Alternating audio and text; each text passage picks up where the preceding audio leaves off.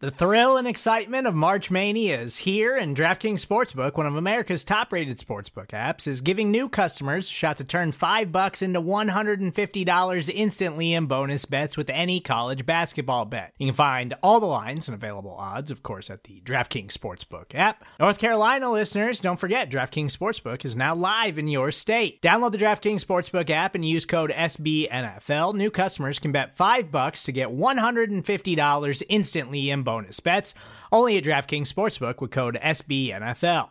The crown is yours. Gambling problem? Call 1 800 Gambler or in West Virginia, visit www.1800Gambler.net. In New York, call 8778 HOPE NY or text HOPE NY. In Connecticut, help is available for problem gambling. Call 888 789 7777 or visit ccpg.org.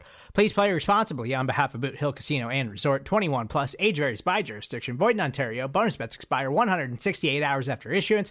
See DKNG.com slash B ball for eligibility, deposit restrictions, terms, and responsible gaming resources.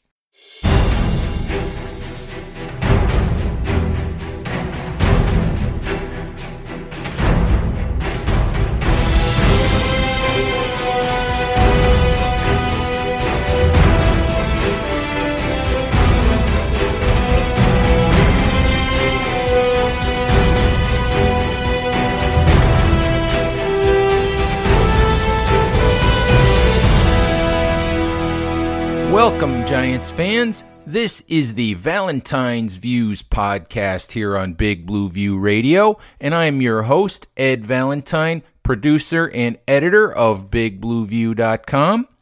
On today's show, we're going to talk a little bit about Kyle Lauletta, the rookie quarterback, and some of the things that he had to say earlier this week regarding his arrest a week ago in a, a traffic incident in Weehawken.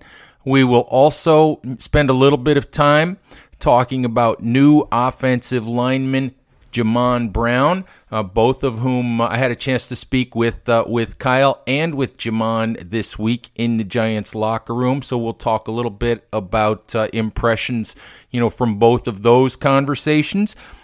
We will also speak with Oscar Aparicio of the Better Rivals podcast which is the podcast for SB Nation's Niners Nation, covering the San Francisco 49ers.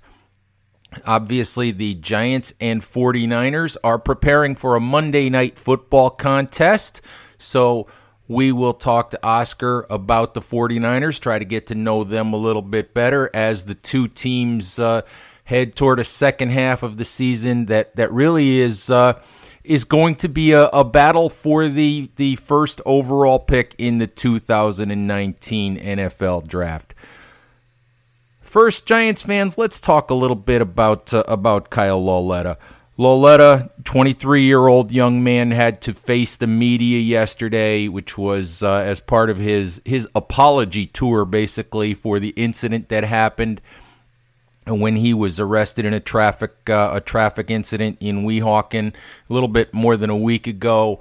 Uh, actually found Lauletta to be very very sincere in his apology. Uh, he talked about his family. He talked about disappointing the Giants organization. He talked about how he didn't feel like that was an, an accurate representation of uh, of himself and his character. Uh, you know, I have spoken with Lauletta several times, you know, going back to before he even became a Giant uh, during the, the 2018 draft process. Personally, was very surprised by what happened uh, in the traffic stop. Uh, I found Lauletta to be uh, to be very truthful, to be as candid as he could be. He didn't want to speak about the, the particulars of, of the incident uh, but he and the Giants are trying to move past this. Coach Pat Shurmur said that Lauletta will be uh, disciplined internally. There won't be a suspension. So he and the Giants are going to try to move forward, going to try to uh, to reestablish some trust uh, and see you know where this goes. Perhaps uh, you know everyone would like to see Lauletta get on the field eventually. Just uh, you know the Giants need to get past this and move forward.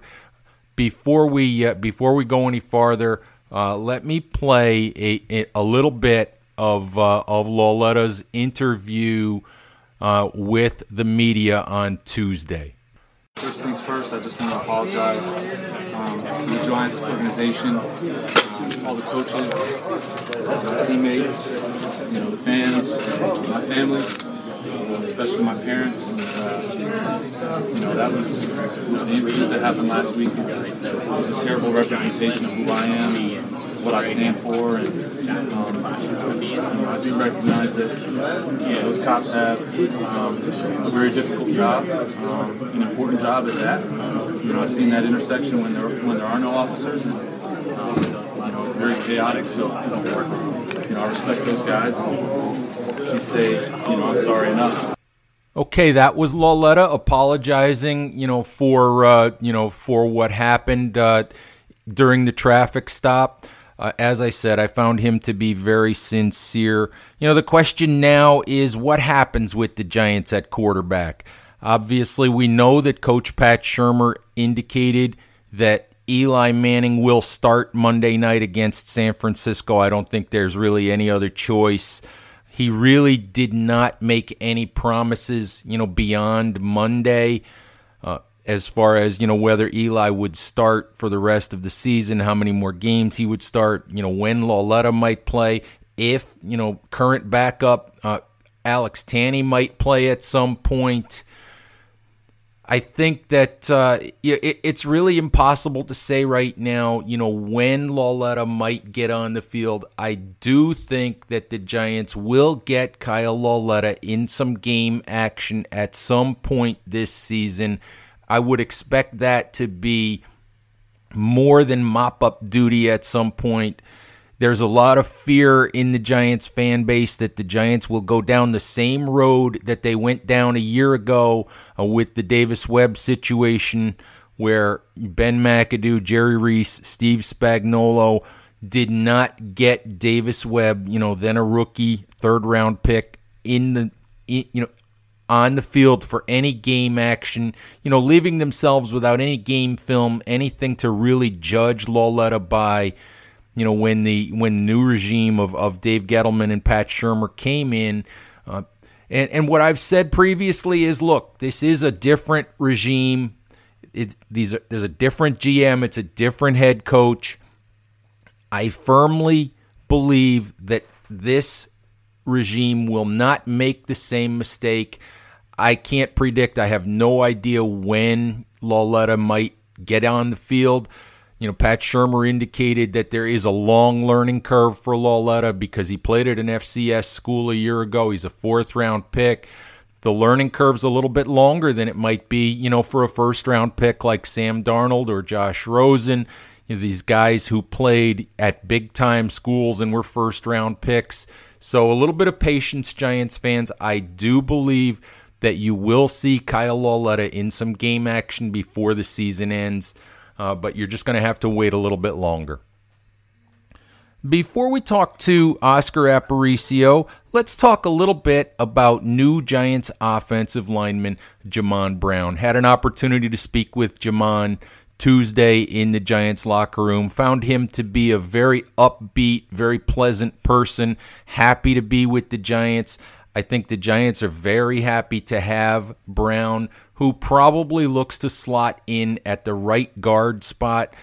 You know, he was a 16 game starter for the Los Angeles Rams in 2017 in that spot. Shurmur indicated that the Giants could possibly even get Brown into the lineup on Monday night against San Francisco, which would be a really, really quick turnaround for an offensive lineman. But I've, I've said this before the Giants, as I look at it, have three open spots on that offensive line heading into 2019. Nate Solder's going to be your left tackle. Whether you know whether we think that he's underperformed or not, you know he's he's not I've said this many times. He's making $62 million. That contract was an overpay. He is an adequate NFL left tackle, and he's going to be there next season. Will Hernandez is going to be your left guard. But I look at that Giants offensive line, I look at center, I look at right guard, I look at right tackle, and I see three positions where the Giants need upgrades.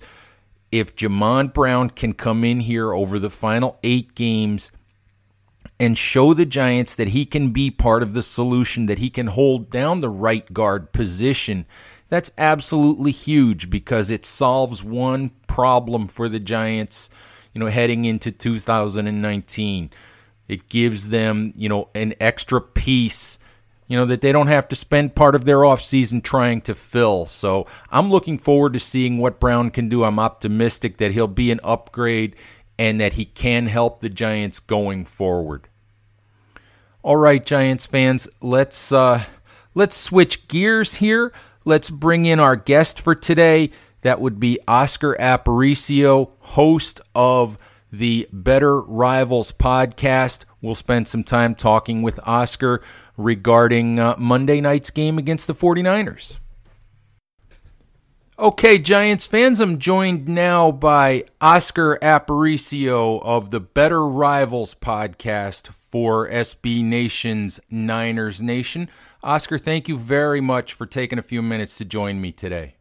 Absolutely, it's my pleasure. Hey, so uh, you know, we we have a Monday night football game coming up, Giants 49ers. I mean, l- let's be honest. Could you could you think of a matchup that the rest of the country could care less about for a Monday night game? I don't know, man. I think Derek Carr, C.J. Beathard it, it rivals that primetime matchup, and and at this point, Nick Mullens at least has a bit of a story behind him. So it's look, it's going to be a barn burner either way, my friend. We're we're gonna the, the winner the winner gets closer to Bosa. Uh, the loser, well, I'm not sure that they win anything uh, other than maybe some temporary bragging rights, but uh, I'll still be watching the game because you know they, they, call it fanaticism for a reason. So I'll still be dialed in, and, and I have a feeling you will too. Hey, well, Eli Manning wins at least one more start if the Giants win. So, so there's that. Whether whether Giants fans care about that or feel good about that or not, you know, I think he wins at least one more start.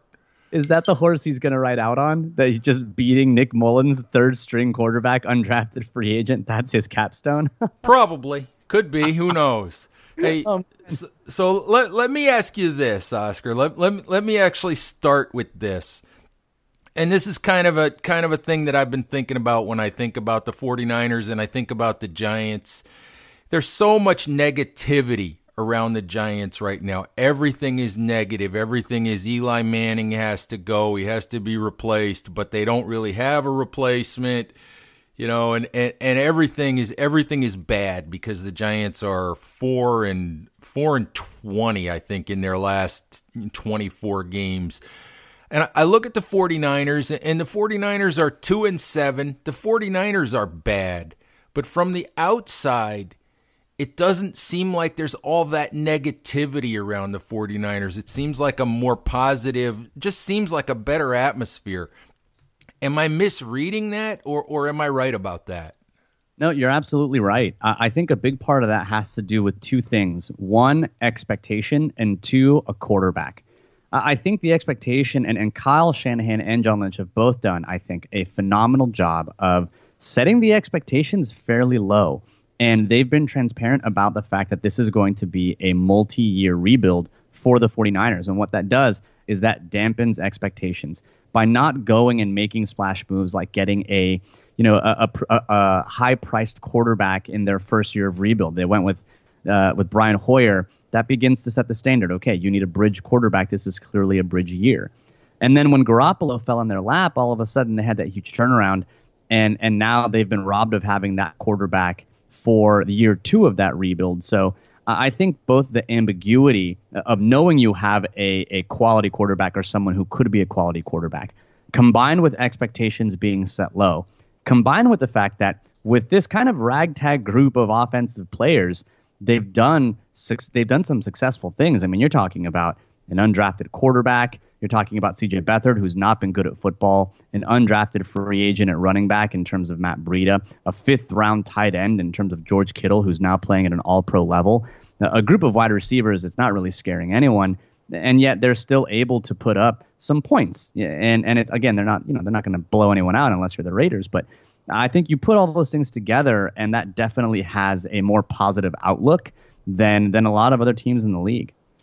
I think that's a really interesting point because I think that whether Dave Gettleman, the Giants GM, and Pat Shurmur, the new head coach, whether they wanted to do it or not, you know, coming off of a 3 and 13 season, I think that by by committing to Eli Manning, by drafting Saquon Barkley, you know, by not using a, a draft choice on a quarterback until the fourth round, I think that whether they intended to set the expectation of being all in and making a playoff run, you know, in the short term or not, I think that's what happened. And I think that for me is a big part of why there's there's just so much negativity around the Giants right now.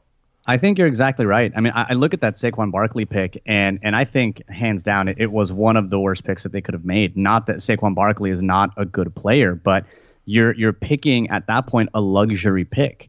You you are picking a player that you can get similar production much later in the draft, right? Why why draft the Saquon Barkley when you can get an Alvin Kamara in the third round or or a Matt Breida undrafted? And, and I think that you're absolutely right. The the decisions they make set the expectations.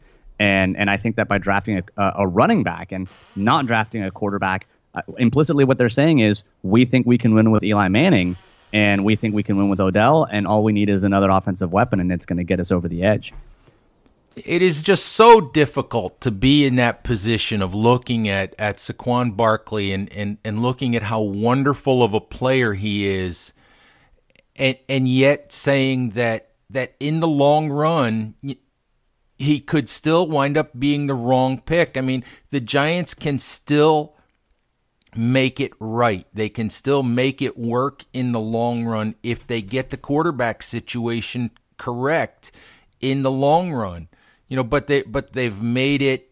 They still have that question to answer. So it's he's a wonderful, wonderful player. But until they get that quarterback situation squared away, they'll just never be able to use him and use Beckham and maximize, you know, the the players on the outside that they have. I think you're exactly right. He, you know, Saquon Barkley can be one of the best players at his position and still unfortunately play a, a, relatively invaluable position in a position where you can find talent lots of places. I mean, the Niners are out there trotting out Raheem Mostert, who was you know a special teams player and a special teams gunner, and, he's ripping off seven, eight yard runs. Uh, and he was picked up off the scrap heap uh, a couple years ago, I think, with with Chip Kelly, if, if I'm remembering correctly. So you know, it's just one of those things where you've got to make sure that you put your you put your chips and you put them all in at the right time and I think it was probably it probably would have been a good time to go all in on a quarterback. And even if you have him sit for a year and then come in in year two, that would have been a much better play, uh, treating him like Pat Mahomes than thinking you can draft a, a running back and, and have that win you games. Oh, Oscar, let's uh, let's let's move away from from the Barkley topic for a second here, and let's talk about uh, let's talk about the 49ers quarterback situation. Let's talk about Nick Mullens. You know, wonderful, wonderful story. You know, going in against the Raiders. I think, if I'm not mistaken, Mullens spent last year on the practice squad. You know, the that's the, right. The game against the Raiders was his his NFL debut.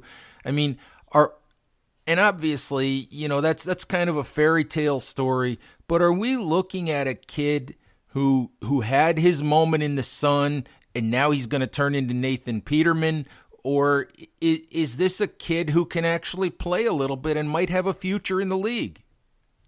I would say that we'll find out a little bit more after he plays the Giants because I, I, think you're right. It is a fantastic story. This is someone who was not invited to the combine. He did not get any pre draft visits. There was only one team that actually gave him a pre draft visit, and that was the San Francisco 49ers. And so when he when it came time to the post draft undrafted free agent kind of free for all, there were lots of teams that contacted him and he knew right away he was going to go with the 49ers because they had shown interest in him and so he was going to show interest right back. And he spent all year on the practice squad. He comes in and and he's prepared very very well. Now they played an Oakland Raiders team that is just not playing good football. The team looks like they've completely given up on Jon Gruden. So I think you have to contextualize his performance in that in that regard. But he did do things that you would expect from an, an NFL quarterback. He was able to hit open receivers. He was able to read blitzes and throw to the hot receiver. And that's not something that you always get with NFL quarterbacks. You mentioned Nathan Peterman. He's not doing that. Uh, and CJ Beathard at times wasn't doing that either. But he was not pressured at all against the Raiders. He was only under pressure for about three snaps.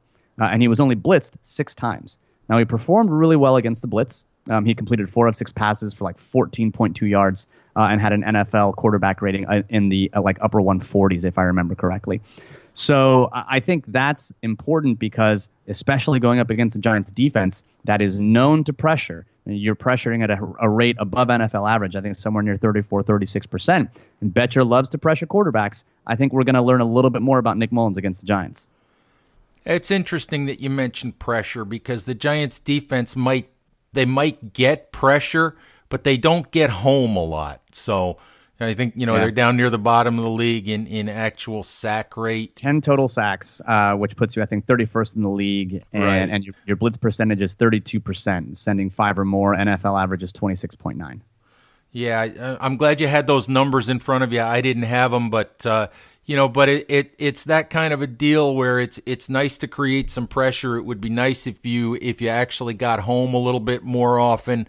Um, you know, so I'm I'm hoping you know you have to hope that that some of that pressure turns into actually making plays if you're uh, you know if you're looking at it from a Giants perspective. I mean, let let me ask you this when you when you when we talk about that. Um, are we looking at a San Francisco team that the Giants should be able to create some pressure against, you know, where they should be able to get home, you know, and, and sort of wreak some havoc in the backfield?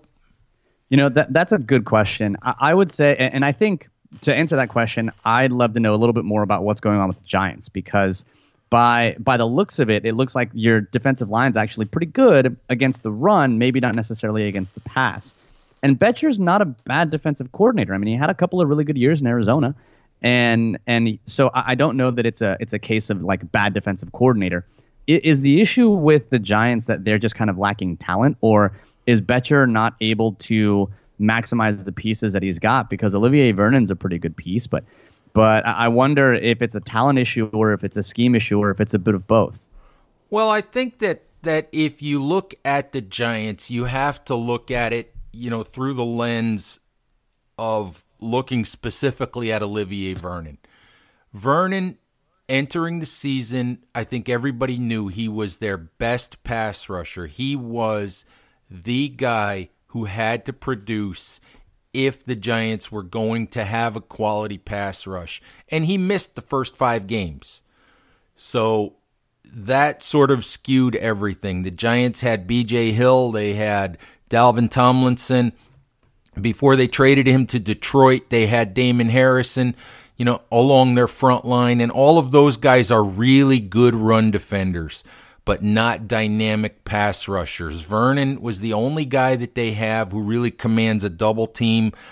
I think if I I looked at the stats the other day, and I think that he's only played in three games, but he is, I believe, already tied, you know, for the team lead in in pressures, in quarterback hits. So you know, in in less than half of the games, you, you see his impact. He's the only guy they have who commands a double team. So the picture changes a little bit with him on the field. So it's kind of the, the overall numbers, I think, are skewed by the fact that he's only played in three games. Yeah, and I think when it comes to the 49ers allowing pressure, I think that they are probably average or below average in terms of protecting the quarterback. I think you, you, look at the left tackle position, and Joe Staley is a stalwart at left tackle. He's performing really, really well this season. And Mike McGlinchey is also performing really well, but he does have lapses in pass protection. He's a much better run blocker than he is a pass blocker. But if there is a weakness on the offensive line, unfortunately, it's really at center. Uh, this is someone you're probably familiar with as a Giants fan, Weston Richburg. He was a big free agent signing for the 49ers, and so far this season, he's not performed in the way that you would expect for the kind of marquee signing that that I think we were getting. I, I thought honestly we were getting a little bit of value with Richburg because when he was not injured, he was playing at a very very high level.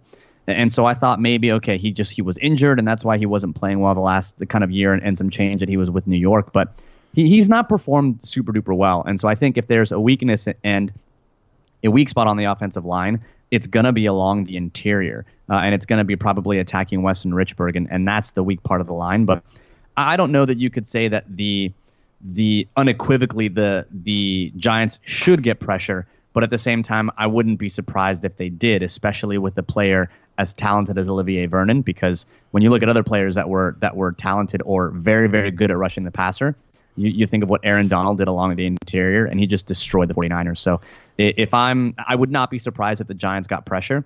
I would also not be surprised if the tackles were able to stonewall Vernon. Since you mentioned, you know, Weston Richburg, I mean, there was a lot. There has been a lot of gnashing of teeth with the Giants over their own rebuild of the offensive line, which, which really hasn't gone incredibly well. Um, obviously, you know, Richburg is one of the pieces that they let go. They simply didn't want to pay the kind of premium, the kind of contract that the 49ers gave to Richburg. And obviously, he's in his first year, and, and, and you said he's been struggling. Is there a feeling, you know, in, in San Francisco that, that Richburg was a mistake? I, I don't think it's that he was a mistake, no, because he is an upgrade over uh, Daniel Kilgore, who was the center that we had prior to Weston Richburg. So at the point at which he's an upgrade, and he's a better pass blocker so far this season, a little bit better pass blocker than he is a run blocker. Um, I and he is incredibly mobile, and he's able to get a couple of reach blocks that I don't know that Kilgore would have been able to get. And he's good on the move. He's good at kind of targeting players on the move as well. I would say overall, he's playing, you know, on his good games, he's playing a little above average. On his worst games, he's playing a little below average, but he hangs out in that average area. Um, you know, when you look at some of the players that the Giants are, are trotting out at center, um, I would say that you know they're they're probably about the same uh, and performing in about the same area, you know, above or below average depending. Uh, and so, you know, I think that you probably made the right move to not pay him a ton of money if you can get someone to perform at that average level on a much cheaper contract. Because Who's who's your starting center right now? Is it John Greco or is it someone else? At the moment, it would be uh, Stephen Pulley, former uh, LA Charger center. Greco started, I think, uh, five games after Jon Halapio was injured. Uh, and then Greco got moved to right guard, and, and Pulley got inserted into the lineup. So Pulley's been in the lineup the last two games. Yeah, I think once you start once you start getting rid of, of players like Ereck Flowers and you start reshuffling things, I think you start having to put a different filter on on the team. But I think overall it's probably a wash, and I would say you probably made the right decision to not pay that money if you can get similar production from someone that you're not paying a whole lot of money to. So let me ask you this: you know, in the game we saw the other night against the Raiders, I think the final score of that game was, am I not thirty-four to three, if I'm not mistaken. Yep, it was uh, it was a, it was the, the one of the Niners' highest offensive outputs in the Kyle Shanahan era. Actually tied, I think, for third or fourth most points they've scored under Kyle Shanahan. So the Giants are averaging eighteen point eight points per game.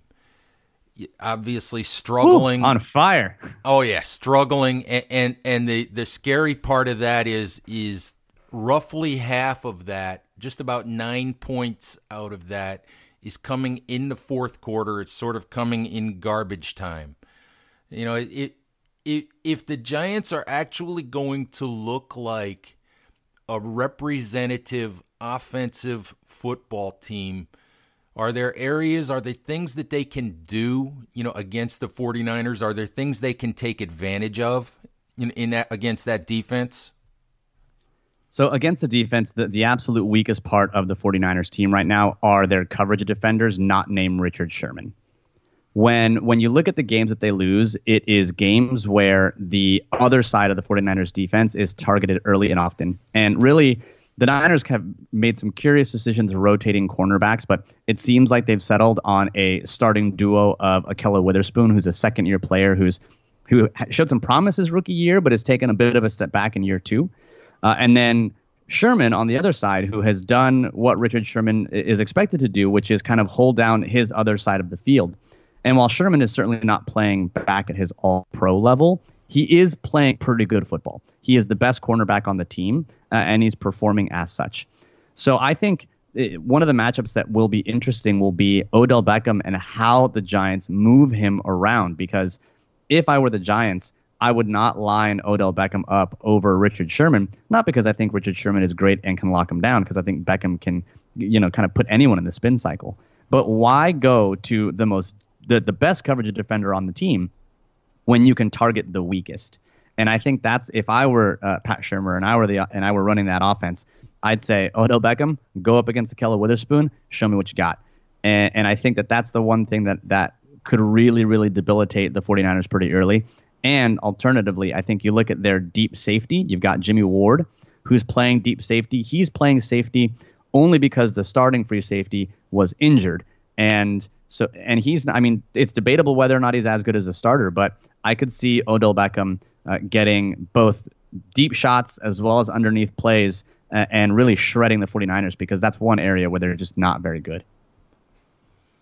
Oscar, before I let you go, give me a quick prediction. Are the Giants going to uh, going to actually go into San Francisco and come out with a win, or are they going to go into San Francisco and come out, you know, threatening to steal the number one pick in the draft away from the Raiders? Man, uh, you know, I really think that this game's going to come down to pressure, uh, and I think it's going to come down to to turnovers. I think if the 49ers can generate pressure on Eli Manning and make him uncomfortable in the pocket, then they're going to have a leg up. And and the, the Niners pass rushers are not anything to be really worried about. I mean, you've got Cassius Marsh, who's a scrap heap pass rusher, and and that's about it. You've got DeForest Buckner on the inside. And Dekoda Watson, I think, if, if you're looking to watch someone, he just came back from injury, and he could be the wild card in, in getting some pressure on Eli Manning. But if the Niners can get pressure, I think the Niners end up winning this game. Uh, and likewise, if Bettcher can't manufacture pressure on Mullens, I think the Niners win this game. I think even if he does, I, I think Kyle Shanahan is a, a, good enough coach at this point to be able to take advantage of some of what the Giants are doing. So I think it's going to be close. I think the spread is somewhere near three points. Um, but I do think the Niners eke out a win uh, by a field goal, maybe not more. Uh, but the, I think the Niners end up do winning at home. All right, Oscar. Hey, I really appreciate your taking some time. It's a Better Rivals podcast, and uh, Giants fans, if you're uh, looking for some some extra 49ers information, please check it out. Oscar, uh, hopefully, we'll do this again sometime. Absolutely, man. Would love to. Thanks for having me on. All right, bye bye. Okay, our thanks to Oscar Aparicio for spending a few minutes and dropping some 49ers knowledge on us. Uh, Giants fans, we thank you for listening. I wanted to remind you that uh, Valentine's Views is one of two shows here on Big Blue View Radio. Dan Pizzuta and Chris Pflum are hosting a twice weekly show. Up to this point, they've done a preview and a review of Giants games. Beginning this week with the addition of the Valentine's Views shows, their second show each week is going to be an NFL draft centric show. Please make sure that you give that a listen.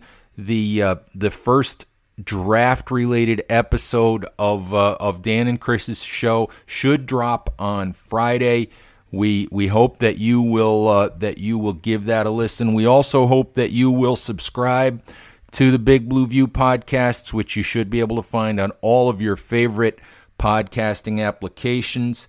Uh, make sure you check out Big Blue View at Big Blue View on Twitter. Check out our website at bigblueview.com if you haven't done that already. Uh, follow us on Instagram at big underscore blue underscore view. Check out our Facebook page. And uh, Giants fans, we'll talk to you soon. Bye bye now.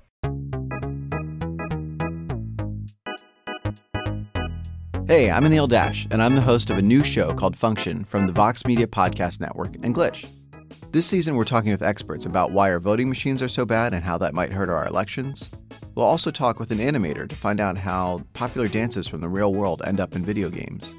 And we're going to tackle the biggest question in tech why do so many celebrities use screenshots from that Apple Notes app to make their public apologies when they screw up? You can find new episodes of Function every Monday on Apple Podcasts, Stitcher, or wherever you listen to podcasts.